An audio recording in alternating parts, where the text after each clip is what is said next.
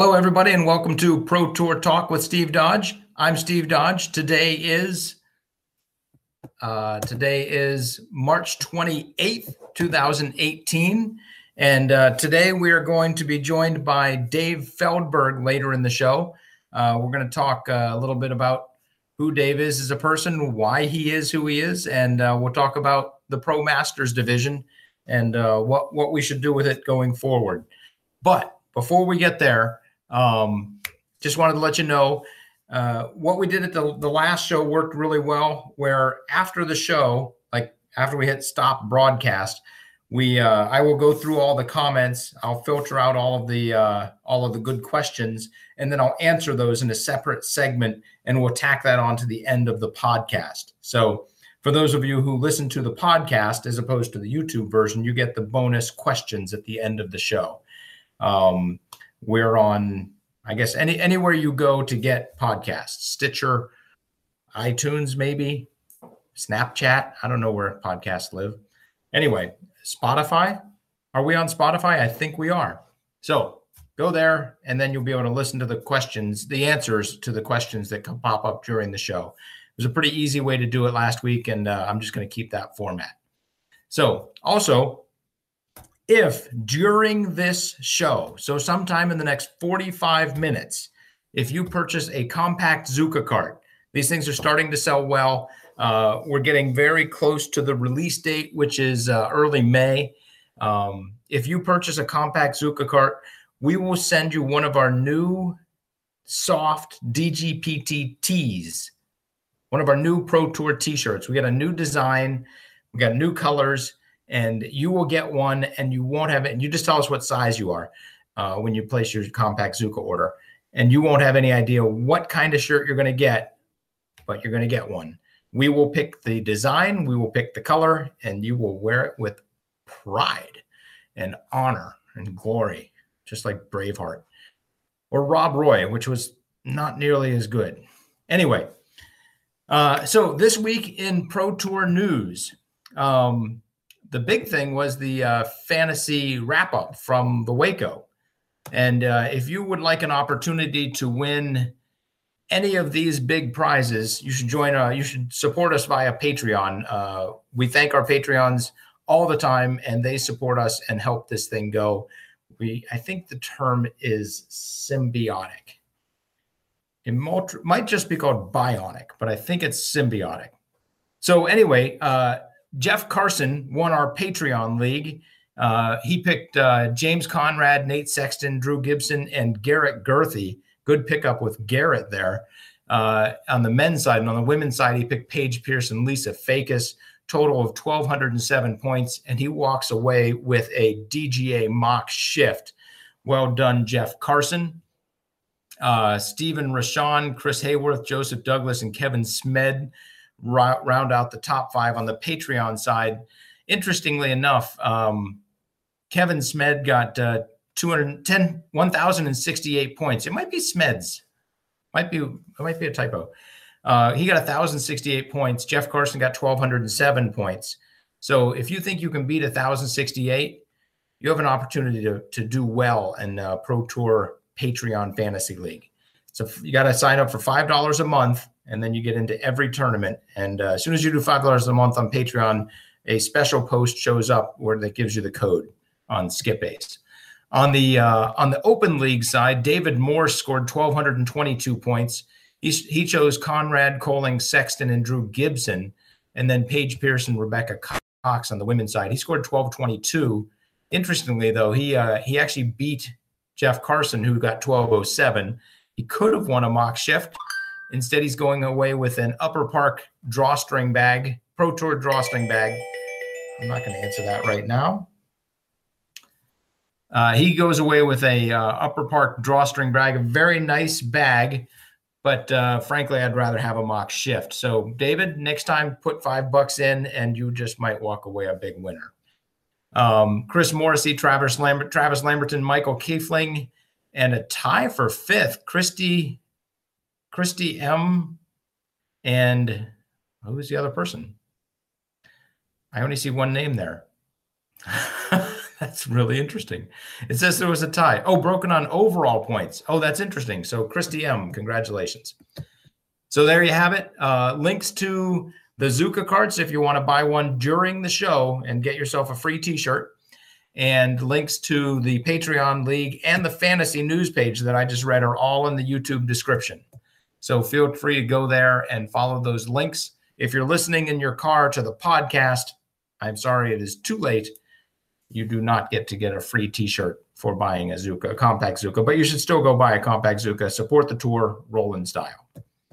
So, moving on, we have uh, oh UDisc stat of the week. This is something we're going to bring back next from last year, and uh, I did some some quick research into the stat of the week.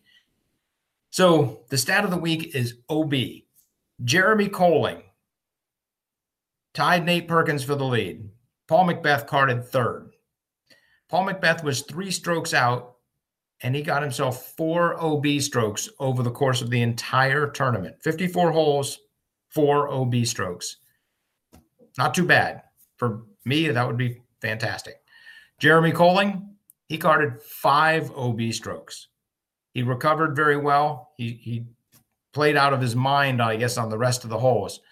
The interesting thing is Nate Perkins. Through all 54 regulation holes, there are only five players, five total out of the 100 plus players at, at Waco on the men's side, who got uh, zero OBs. Those guys are Jeff Renard, Landon Knight, Mike Conley, Patrick Brown, and Nate Perkins. Nate Perkins went zero OB strokes throughout 54 holes. And then in one sudden death hole, he swings it out wide, hits a spectator who is okay, and goes OB.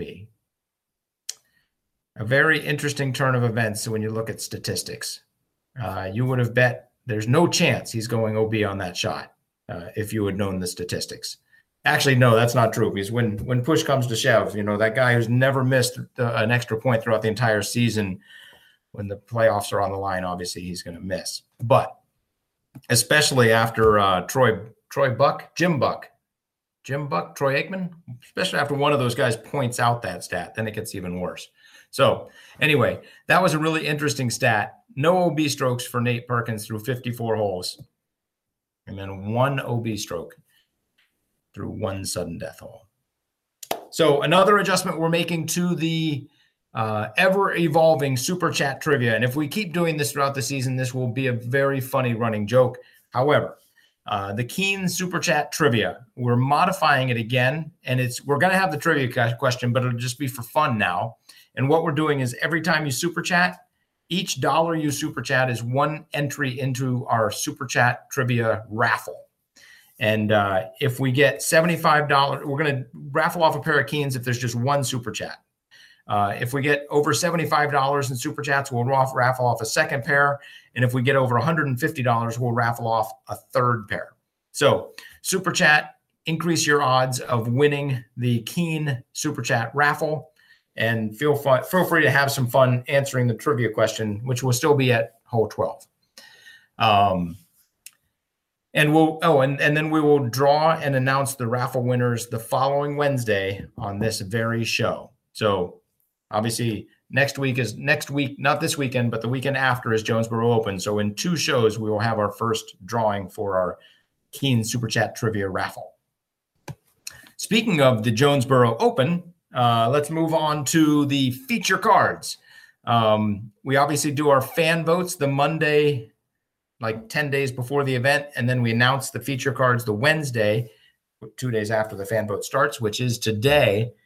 So the winners of the fan vote on the men's side, uh, Seppo Paju uh, with a actually it wasn't it wasn't he didn't win by a ton, but Seppo Paju with a total of 2,400 points, AJ Risley with 1,980 points, and Zach Melton with 1,790 points just squeaks out Garrett Gurthie. So the three MPO players that will be on feature cards uh, are Seppo, AJ, and Zach. And actually, AJ Risley, I just saw on Facebook, actually, he has his own fan page on Facebook now. So if you like AJ Risley, uh, look up Risley's Grizzlies and join that fan va- fan page for AJ Risley. Let's uh, show him some love and keep rooting on for him to do great. Obviously, rooting for everybody to do great, but I thought it was pretty fun. I saw Risley's Grizzlies, which was mentioned a couple weeks ago, actually on this podcast, and and now that page exists. And on the women's side, um, this was a really exciting battle. Um, I, I think it might be our second women's fan vote, but I'm going to say first of all, Kelly Tucker got fifth place out of five, and as far as I know, this is the first time she's ever been included in a fan vote. And there are now people that know Kelly Tucker's name. So this was a really good first step. I'm really happy to get Kelly Tucker's name known by even that many more people. Ellen Widboom is a name I suspect by the end of the season, many people will know. She got fourth in the fan voting, and uh, she will be at, as far as I know, all of the Pro Tour events and I guarantee she will be on a feature card at some point throughout the season.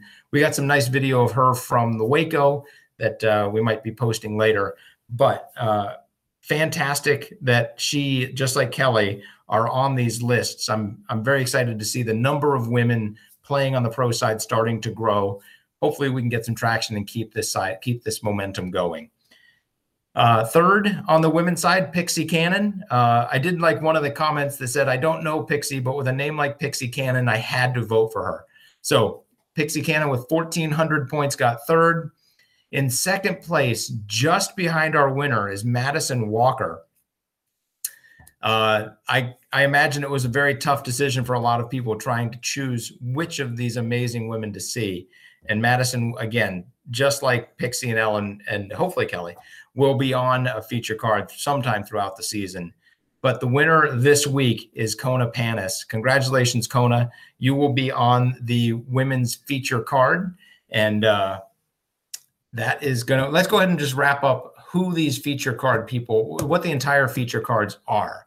Uh, so the live card going off at, at uh, I think it's three o'clock Eastern uh, is uh, Ricky Wysocki, Kevin Jones, Simon Lizotte, and Seppo Paju. Uh, the noon feature card, uh, which I believe will be, I believe it'll be Jomez, but uh, if he wants to do the 10 o'clock card, I will let him. Uh, Austin Hannum, Jeremy Koling, Kellen McCann, uh, Kellen McCann, AJ Risley, and then the 10 o'clock feature card, Kai Visa, Danny Lindahl, Paul McBeth, and Zach Melton. So those are our three men's feature cards, and the women's feature card that will be filmed by the disc golf guy Terry Miller Jennifer Allen, Jessica Weiss, Sarah Hokom, and Kona Panis. It'll be really exciting to see how that shapes up. Uh, so, with that, going forward, we are going to be talking about um, in in future future episodes of Pro Tour Talk. We'll be talking about the playoffs in the dis, in specifically in Pro Tour events, but basically in premier events what's the best way to handle playoffs? Uh, we'll be talking about weather. Uh, is weather a concern? Is the PDGA uh, weather policy uh, the right solution for premier events? What's the best solution? And is, are there any tweaks that we should make to the weather policy? We'll have an open discussion about that as well. Um, I'd love to have a conversation about what par is, what par should be, all the different ways that we can calculate par. Is it okay for us to to be 15 down and around, or do we want to be two down and around? What's the goal of par? And a lot of people say it doesn't matter. I'm going to disagree with that. If it didn't matter, it wouldn't be such a hot topic.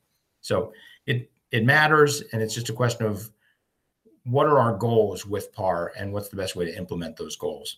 And uh, those are topics we'll discuss in upcoming shows. If there's a topic that you want to see and a guest that you want to see, um, let me know in the comments. Shoot me an email, stephen at dgpt.com.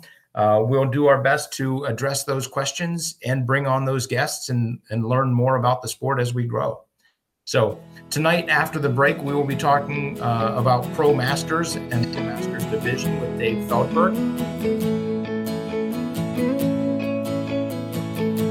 And, uh, and with that, I am happy to welcome in Dave Feldberg to the show. Dave, it's nice to see you. How you doing, Steve? Uh, I'm doing great. Uh, perfect timing as always. Yeah, it was tricky that uh, trying to get into Google Hangouts, but I figured it out. You you figured it out just in time, and I'm glad that you did. Um, so, Dave, before we get into the uh, Pro Masters conversation, I'd love to chat with you real quick and learn a little bit about who Dave Feldberg is. Um, I know a couple years ago you were the man with the beard. Tonight you are not the man with the beard. Uh, I want to know who Dave Feldberg was before the beard even started to grow. Um, I grew up in a small town and on a lake, and uh, went to, you know, just played sports like everybody else, and you know, went to school and then went to college after that, and that's where I kind of found disc golf. I was born in Washington D.C. We moved to Michigan when I was ten. Uh, okay, born in Washington D.C., moved to Michigan when you were ten. Uh, you you said at the beginning you were from, and then it cut out. Where are you from? Michigan? Yeah. In, uh, after ten, we moved to Michigan. It was near Kalamazoo, on by Gull Lake, Delton area, and uh, grew up on a lake and after that. So I went from being like a city boy who was in the city all the time to a country boy with a town of 500 people. All the all the locals called us the cityfied folk. so I was about to say, moving from a city to a lake, I suspect if you're anything like me, you had some significant adventures on and around that lake. Yeah, that was uh, kind of saved the childhood. You know, my parents moved there because times were getting tough in Maryland, and uh, you know, also trying to raise kids through all those drug times and gang times and all that killings and stuff that was going on in the 80s and 90s there. So they tried to move us to a small town and, uh, you know, made friends there and, you know, changed my whole life really. That's, uh, that's pretty interesting. Uh, are you, how old are you about 43? 41. 41. About to be 41. Not 41 until April 6th. Okay. Well, I'll, I'll be 50 April 29th. So we're, uh, we're April boys.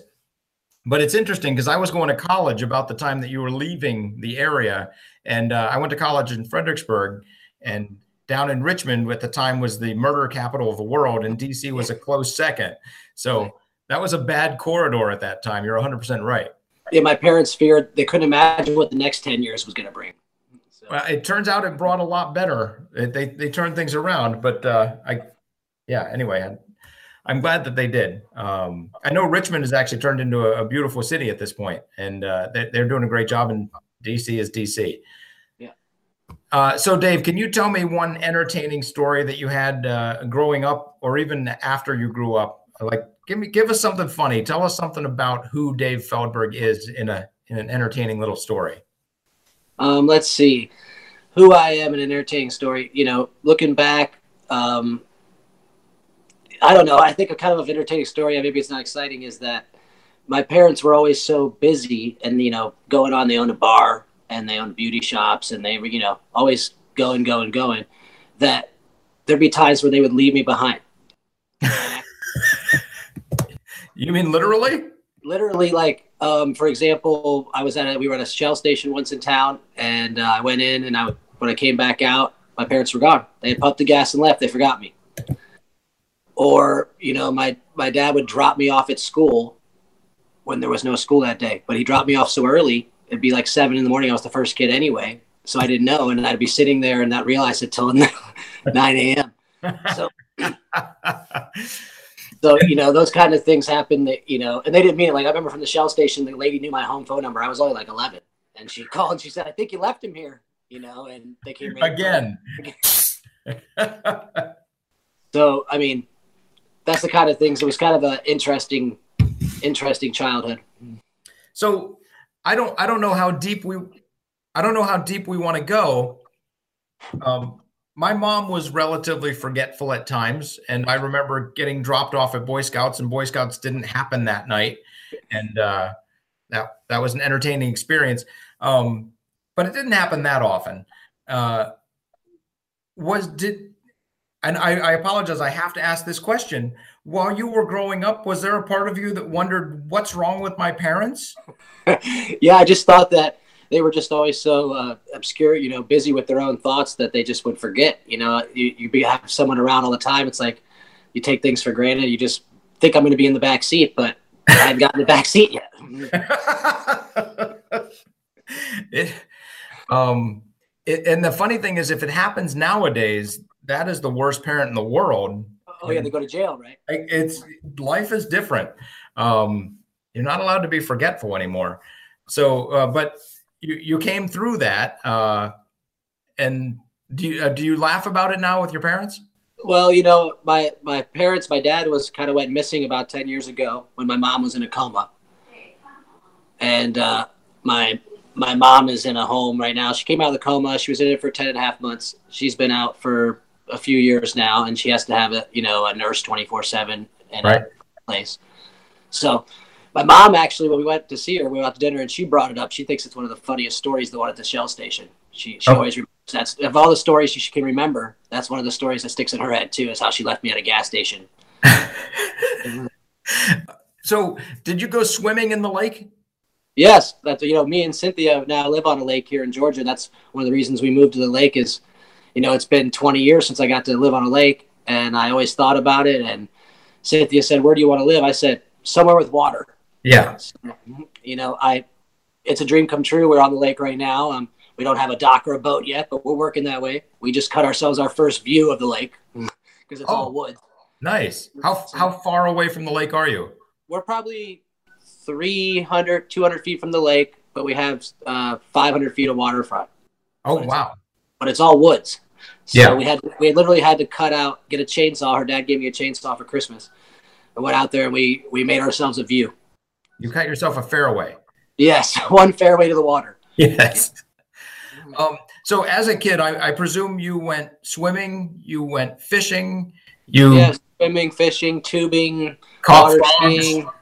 Yeah, if anything, I picked, collecting rocks. I mean, another story you're saying is my parents, you know, we didn't have very much. So one way that they would take us on trips or, you know, go to SeaWorld or Cedar Point once a summer was that we would pick up rocks off the beach or we would pick out seaweed and the neighbors would pay us like a penny a rock or a dollar a bag of seaweed. And basically we would spend all day, me and my cousins, trying to collect up as much as we could. And, you know, by the end, we'd have $62 to go to SeaWorld with each. Wow. Uh, I assume your neighbors uh, were just being polite. No, well, it helped their beach because think about it now, they had a smooth beach. Oh, they were clearing the beach. Yeah, we would swim under the water and pull all the Oh. rocks and all the seaweed all the way out to past their docks. Absolutely. And seaweed is a, you know, you don't like to walk in seaweed. So No. absolutely have your neighbor's kids clear it. Yep. So we would clear it. And so, that, you know, that was the kind of things we would do. You know, um, my family was big on going to like amusement parks once a year. We get to go to like Cedar, basically Cedar Point. Yeah. I, I was from Pittsburgh and we went to Cedar Point, I think, every other year. So a little farther away. Um, but yeah, Cedar Point, the roller coaster capital of the world. Everybody loves Cedar Point. Yeah, you know, Cynthia and I really got into riding roller coasters and stuff. But now, after the neck surgery, I'm nervous to get on one. I'm not sure if I can ride. Uh, I, I it's I'll go ahead and say my roller coaster story, which I told two weeks ago. I think uh, I was riding on a roller coaster doing a corkscrew. It might have been at Cedar Point uh, with my dad. And as we're going through the corkscrew, my glasses fell off, and my dad reached out and caught my glasses in the corkscrew. Wow. It was it was ridiculous. Like there's there's no reason that I had glasses at the end of the. You Trip. mean the actual blue corkscrew? uh, It, That's Cedar Point. it might have been. Yeah. I, there, it was a corkscrew, and it, I believe it, it was at Cedar Point. Yeah, that was really good. I took Cynthia on that ride a year or two ago. and It doesn't have the same feel as a kid after riding all the new ones they have. Right. But I remember the first time I did the demon drop and put the quarter on my knee, the whole nine yards. That was that was enlightening at ten years old. I sing the demon drop song every once in a while, and Jenny looks at me like I'm ridiculous. Demon drop, demon drop, demon, demon drop. That's a great ride. Yeah. Anyway, okay. So uh, I think that's goofy enough to uh, to last us one show. Um, but thank you very much for sharing that, and I hope your mom is uh, is happy with the way that your career has progressed and is proud of you as a son. Yep, she just knows she gets happy and she says disc golf and she we give her discs and she always points to him on the wall and she's happy about it. So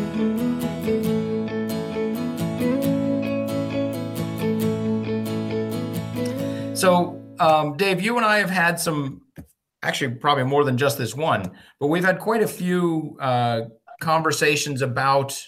Uh, I'll just say in this in this specific case, in regard to the Masters division, and what should happen with the Masters division um, in an ideal world, and then in the world that we're in. I guess those are the those are the two situations that we need to uh, look at.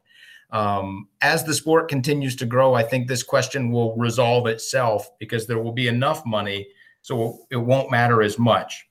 Right now, there's not that much money, and it's and it's it's divvied up between Masters and the Open division. And at many many tournaments, you can you could win Masters with a certain score and actually earn more money than if you played Open and got seventh or eighth or ninth, and with the same exact score. So uh, my solution would be to simply pay the masters less so that never ever happens, and then they all come over to open division naturally. What do you think of that idea? Well, I mean, I, the reason that's not going to work, you know, Steve, is because most of the promoters and the organizers are guys that are masters age, and and when you get to be your age, most people really have a respect for the older gentleman or older lady and their abilities. So I think that that's what you'll see a lot of the tournaments. You know, their buddy or their co-owner or their husband is playing in the Masters, mm-hmm. and so telling him that you know you worked all year to, for this tournament and to raise money, but we're not going to give anything to my you know your personal group usually doesn't fly. So I think that's kind of what's been keeping it from being spread over. And then there's also a lot of the Masters guys who get there a lot of active Masters guys who are out there t- making sure the TDs are trying to spread it fairly and lobbying for certain amounts in our division. And you know, they've been they've been working hard for years, like Jim Oates, for example. Absolutely, and, and Jim is one of the guys that I talked to at the memorial. So uh, and and along with you, and let's let's go ahead and and put forward two two scenarios just to start with the where we are part of this conversation. The first scenario is a let's say a, a regional B tier, um, and the the Masters division and the people who are running the event are indeed, indeed thankful to uh, the Masters age players they're probably the guys, some of them are probably the guys that come out and work on the course. They're guys that help spot when when big tournaments come around. They're guys that help run the club. Uh, they give they give back significantly to the local club and and that course and probably that tournament. And uh, I can understand that your your point 100% on an event like that. Um, and I presume you can too. Yeah. Okay. And then, most, of those, most of those are being spread equally.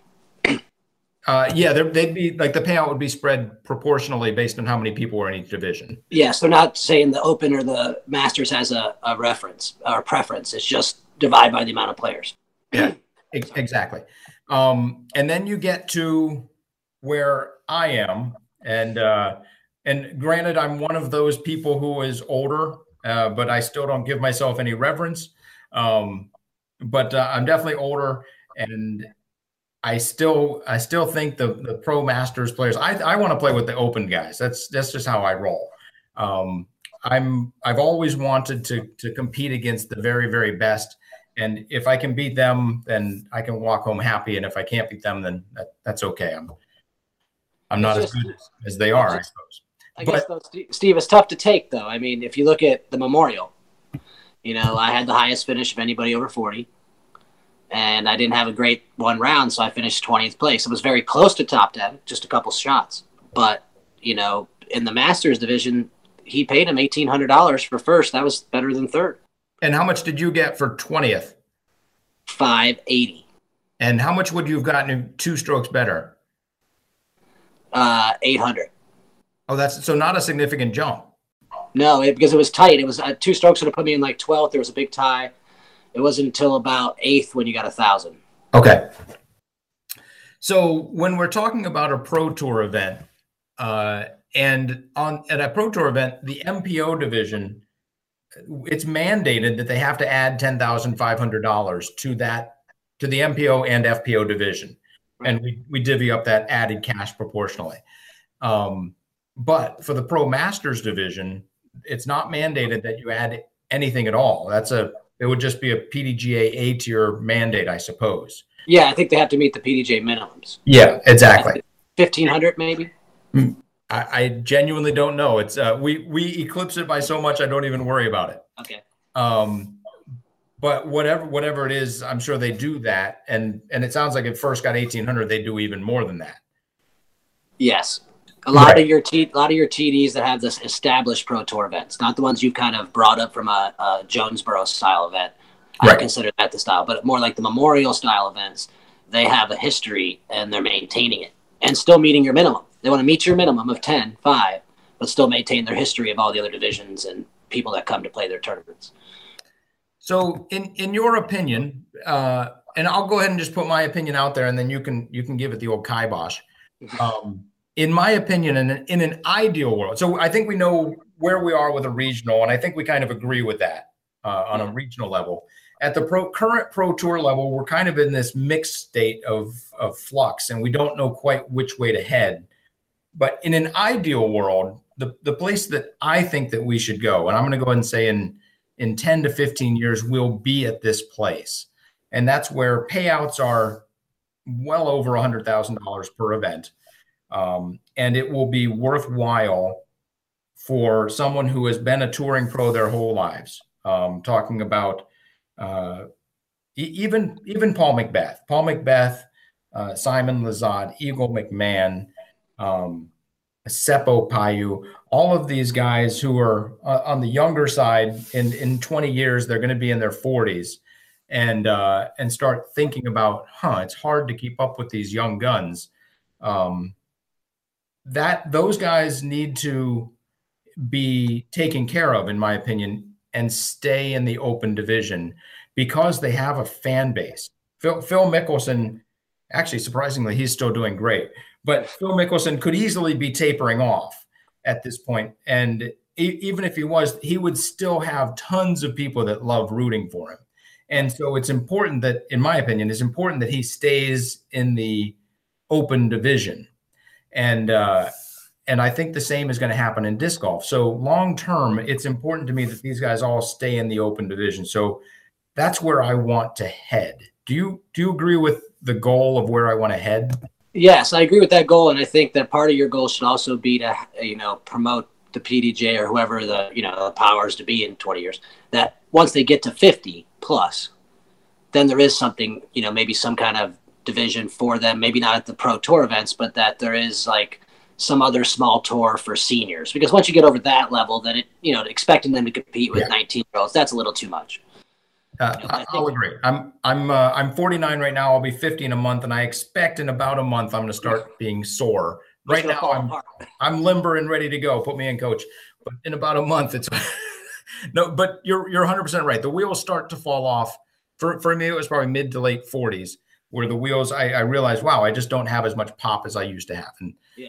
uh, yeah, uh, and I'll agree. And I'll go ahead and say that in in 15, it'll probably take 15 to 20 years where we have a critical mass of people that want to be watched. Now, there we can obviously make a division for seniors, what I would call seniors 50 and up. Yeah. But I, I would like to make a seniors tour. But in order to do that, you need a critical mass. It's it's similar to the women's division right now. We, we are working on making a, a significant push for FPO, but we don't quite have a, a critical mass yet to make it go on its own. So um, once we get that critical mass, I think the senior division for men would work out. And Plus, I think by the time you have the Jim Oates and those guys, they'll be 70 or 80 by then.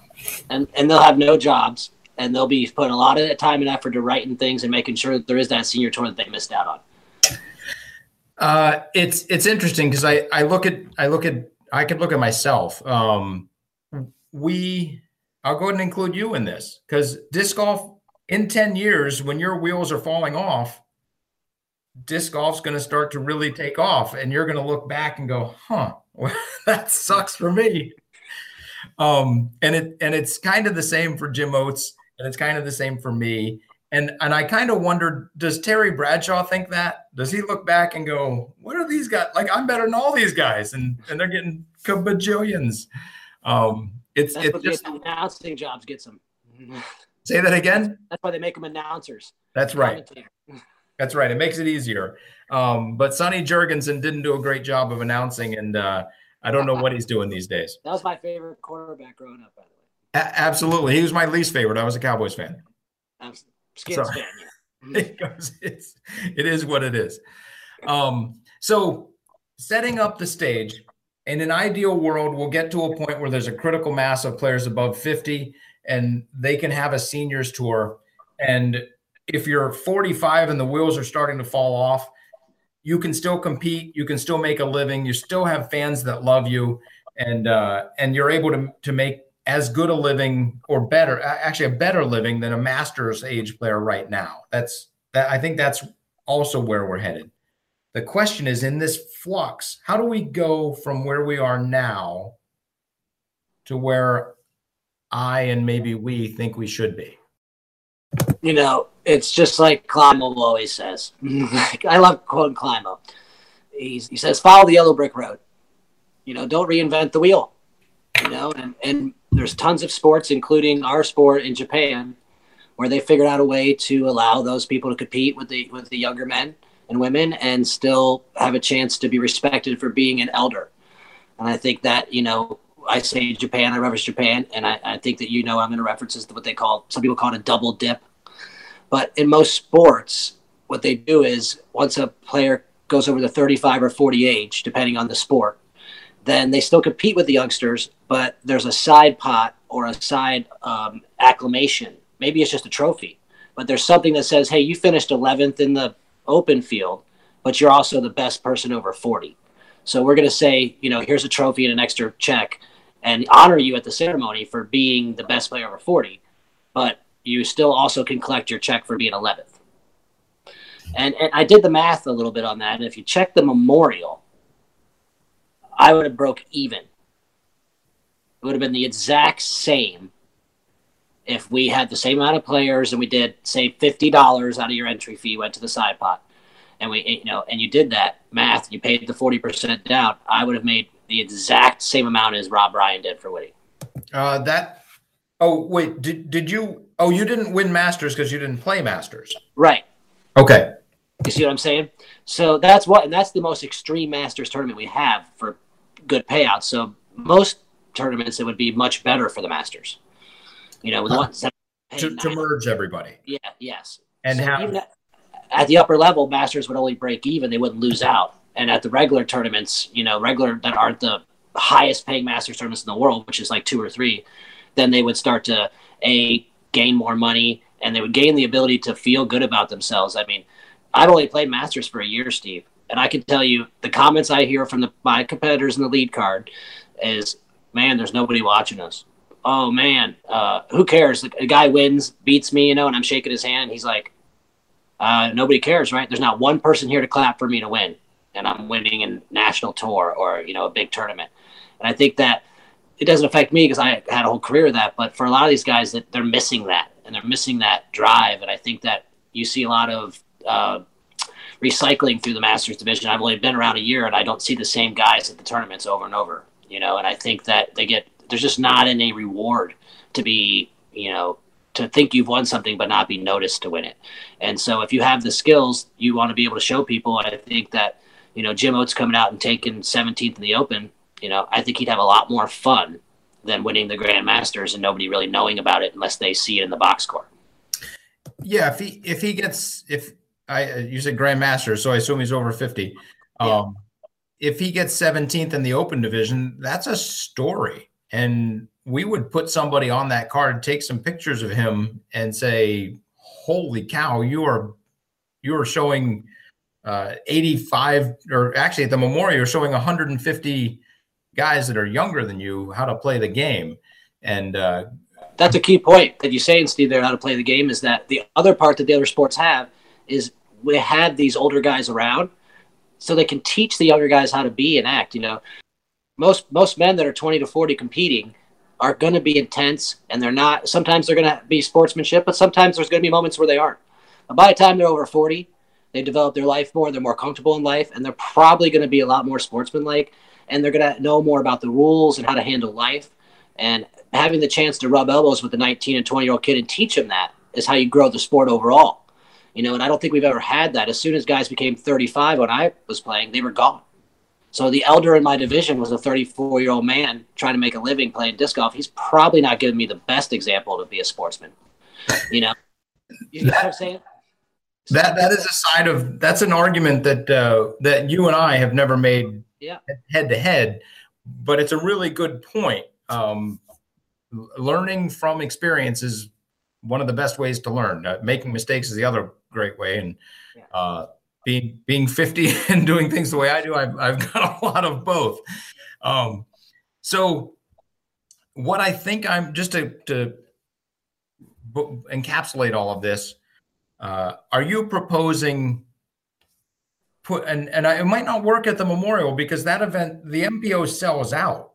So and then the Masters division is I, I assume pretty big as well.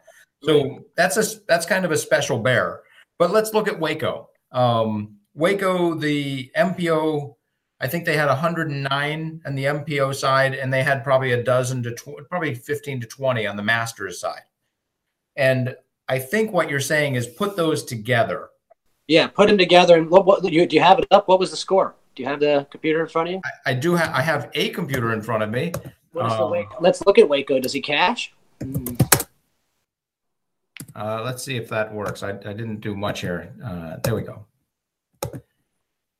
Uh, we want to see the winner master score. I guess I need to do 2018, huh? Yeah, it was it was just the other day. you know what? I when I find when I'm I'm looking for events um, on the PDGA page, I just search for the event and wait in Google. Oh, really? Yeah, I don't. I don't go to the PDGA site. I go to Google and just type 2018 PDGA yeah, I wish there was a way to sort their calendar by like state or something. Uh, there's yeah, there's lots of things that that can be improved everywhere. So let's look at the the number one guy in Masters, Marcus Roberts. Big call out to Marcus Roberts. Um, he shot 15 down, beat Michael Infante, I don't know how to pronounce that. Uh, my apologies. Uh, by nine, and Vinnie Miller by fourteen. Okay. Uh, oh wait, that's the Pro Masters. Yeah. So what did he get? Oh, Chris Chris Pepperling won uh, one Masters minus nineteen. He shot a one eighty two. Okay. What does that, that put him? Would have gotten him 29th tying Dutch Napier. Dutch made three hundred eighty six dollars, and Chris Pepperling made five hundred seventy eight dollars. So you know that his two hundred dollar bonus would it would have been a lot more because how many players was there? Nineteen, you said. There were nineteen pro masters. Yeah. Right. So his bonus, if you do like a, like a fifty dollar scale, like I was talking about, his bonus is looking to be about six hundred bucks. I mean, six hundred plus three eighty three is nine hundred bucks, and he got to play with the open players. Exactly, and he would have got his three eighty three. And the guy who got second place, uh, Don Ellsworth, finished fourteen down, got three fifty. Uh, he would have finished one shot out of the cash but maybe he wouldn't have because he wouldn't have. You know, when you're playing second in Masters, oh, that's right. You're down by five. You're just kind of goofing around. Absolutely. So uh, if let's pretend we're doing this side bet. Uh, personally, I personally, I personally like the idea of just trophy only for pro masters, but it, but I, I don't know how well that would fly. Um, but presuming we did a side bet, would we be looking at you said fifty dollars, so it's let's pretend it's two hundred and twenty-five to get into an event. Are you saying one seventy-five goes to the open pot and fifty goes to the master spot? Right, kind of like you know when you did with the amateurs or some of the other women's stuff you did, you let people in for kind of a less entry, mm-hmm. you know. And I think that adding one seventy-five to the pot will help them, and it provides more players and and gets your headache of having all the best players in the same division. And it also gives us a couple more stories because you've got a 40 year old winner and a 50 year old winner. Exactly. And I think that if you get somebody to match the $50 or above that, it's up to the TD, but it, say the minimum's to match the 50 bucks. And it's not that much. If you look at, I did the math on the uh, memorial, it was about 4,000 added. I mean, okay. you know, that would be saying you had 80 players. Yeah. Um, you know, so, so is the fifty dollars? Do the does the MPO division? I'm sorry. Do the Masters aged players put in an extra fifty bucks, or is it just taken out of their entry going to the payout? I think that that should be an option for your man. I think that you should get the fifty bucks taken out of your entry, but if you're over fifty and you want to double, triple dip, let's say, then you have to pay extra fifty. Okay, so just using Waco as an example, and and we have we do not have the agreement of Ryan Draper and, and Joey Harrell on this, but we're going to pretend. So we've got 108 MPO players, we've got 20 Masters players, and we've got 10 or 12 senior Grandmasters or Grand And he, you said he shot 15 under. He would have cashed in last cash in Grandmasters. He would have won Grandmasters and got last cash in Open. Uh, that's that's true, and yeah, you're absolutely right. Um, which would have been uh, yeah, Marcus Roberts, great showing, Marcus. So, uh, but so Marcus Marcus Roberts, he's 50 plus. Right. He he puts in 225 to play in the tournament in the MPO division. Yeah. Does, does he put in another 50 bucks? If he wants to be in the 40 and 50. Oh, he okay. Gets, he gets he gets one selection for his 50. So okay, so the 225 it gets divvied up. 175 goes to the event, 50 goes to the side pot, Right. and then if he wants to triple dip, he could do 50 for his because he happens to be over 50 as well. right. Okay. Um, A guy in Japan Open once got eighth place in the Open, uh, second place in the Masters, and first place in the Grandmasters. it- that's fantastic. Yeah. Um, and next year I get to do that too. Um, but uh, so, oh, oh man, where was I headed? Rats. So you were saying the extra the extra pot, the extra 50. Match So the extra 50. Oh, what I was saying was um what happens like in the case of the memorial where the open division fills with people that want to play open and don't want to play masters. Well, a the, someone like them could just choose to have an extra pool, you know, and find a way to make it work. Most of the places could make it work. I know they're in a trouble with the third course, but they need a third course anyway, which would open up a little more space to have a few more open players for yourself and fill in the Masters, like you need, because you could fill it. You know, I mean, why turn people away? Um, Uh, because because we're a pro tour event, we need to be exclusive. I know, but if you can do 200 and he has the space, but it, in that case, I still think that you should promote people to do it and offer the side pot, and you know they'll see if if if the TDs put no added cash into the Masters division, and say, hey, no, we're going to put some of this or part half this added cash into the Master side pot because we want to promote. We want to see Dan Ginley play against Paul Ulibarri. That's what we want to see. Yeah, You know, because he's going to have a good round. Right. And so let's let's have that be the option. And I think, you know, at first at the memorial events you'll have people that go both ways. But once they see that you're writing a story about Dan Ginley and Dan Yeah. got double paid, they're gonna be like, Well, maybe I would have made a hundred bucks more or less, but it's not as fun. And the real Right. truth of it is it's not about money. It's about having fun. And, you know, if if you can make these you know, most of these older guys aren't they have jobs, families, they're not there to to, to rake home rent. So, So- if the experience if the experience is better, it's better. I mean, most of the ones who don't care at all are playing the Open already just for the experience. Right. You know, you got a lot of guys like Scott Reek who could, you know, he could win the local Masters tournament and he could probably cash really high in Masters events. But he when he goes to your events, he plays Open because Yeah. he wants a chance to play with an Open player. You Right. know, and he's not there for the payout. So Uh, so if this happened, I would propose that you get rid of the Pro Masters division. Is that yeah, okay? So the Pro Masters division would go away. It would be in. It would go into the Pro Open division, and then the and the Pro Masters players would automatically be entered fifty bucks into a side pot, and the other money would go in. Now, the one caveat that I would put on, because 15 years down the road, none of this is going to apply. I think Right. we need to make, we need to recognize that we're on that road. And in my opinion, when this thing fills up with open players who do not care about the side pot, then at that point, I would get rid of the side pot and I would say, listen, I still appreciate you. I understand that you're older and your wheels are falling off, but the sport's moving on. We're, our pot is growing. So if you make the cut, you're still going to get paid a good amount, even though you're not paying and playing in a master's division.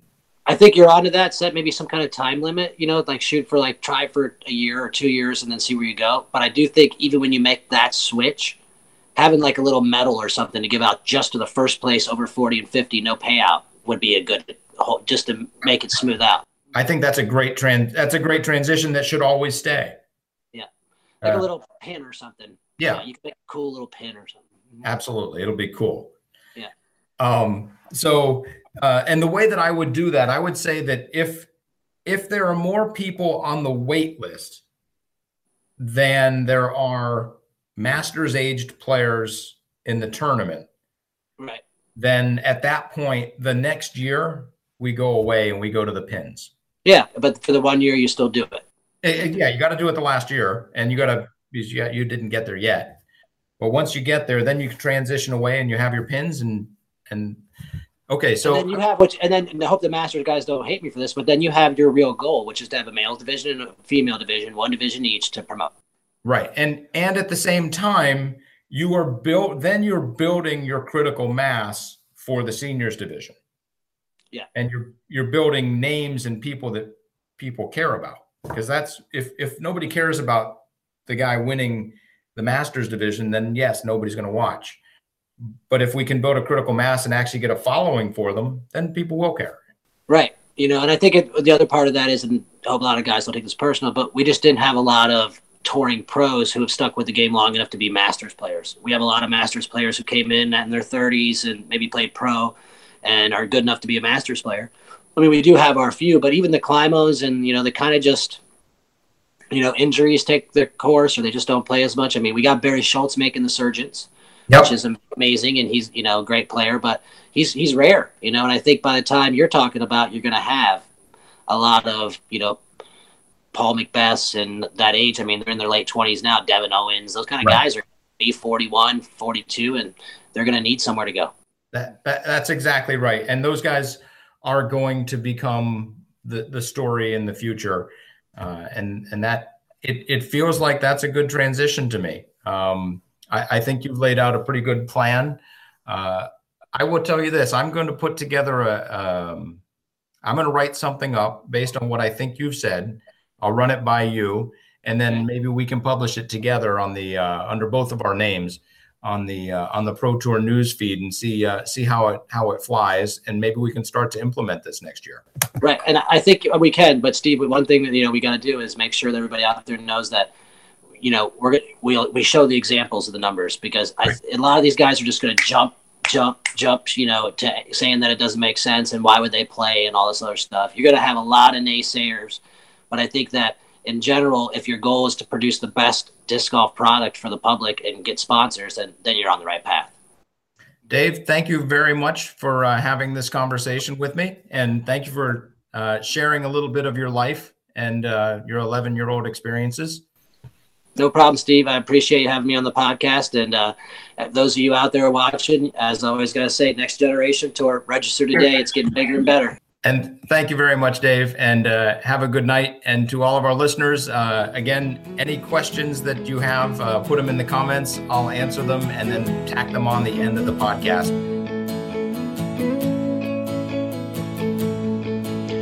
All right, and we move on to the questions from tonight's podcast. First question So, do you have to donate $5 a month to play the fantasy? If you want to play Patreon Fantasy, yes. If you want to just play Pro Tour Fantasy, no. Both of them earn, earn prizes. The Patreon Fantasy earns larger prizes. Go to patreon.com slash DGPT if you would like to become a $5 or higher Patreon. The Disc Golf Guy says, we don't have enough money to give to the open women and open men's division, so now we should also set aside money that only a fraction of people can play for? This doesn't make sense. Well, disc golf guy, as the open division fills with players who are not 40 and above, then the pay to those divisions would go away.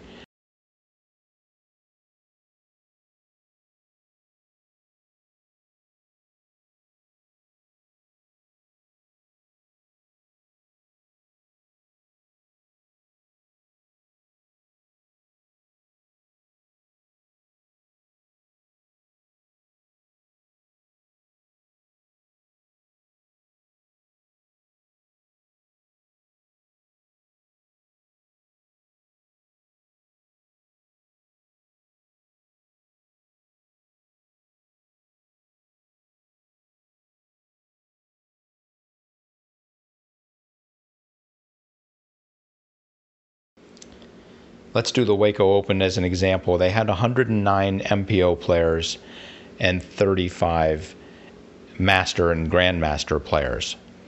Presuming all of those players played in the open division, we would have a completely full open field.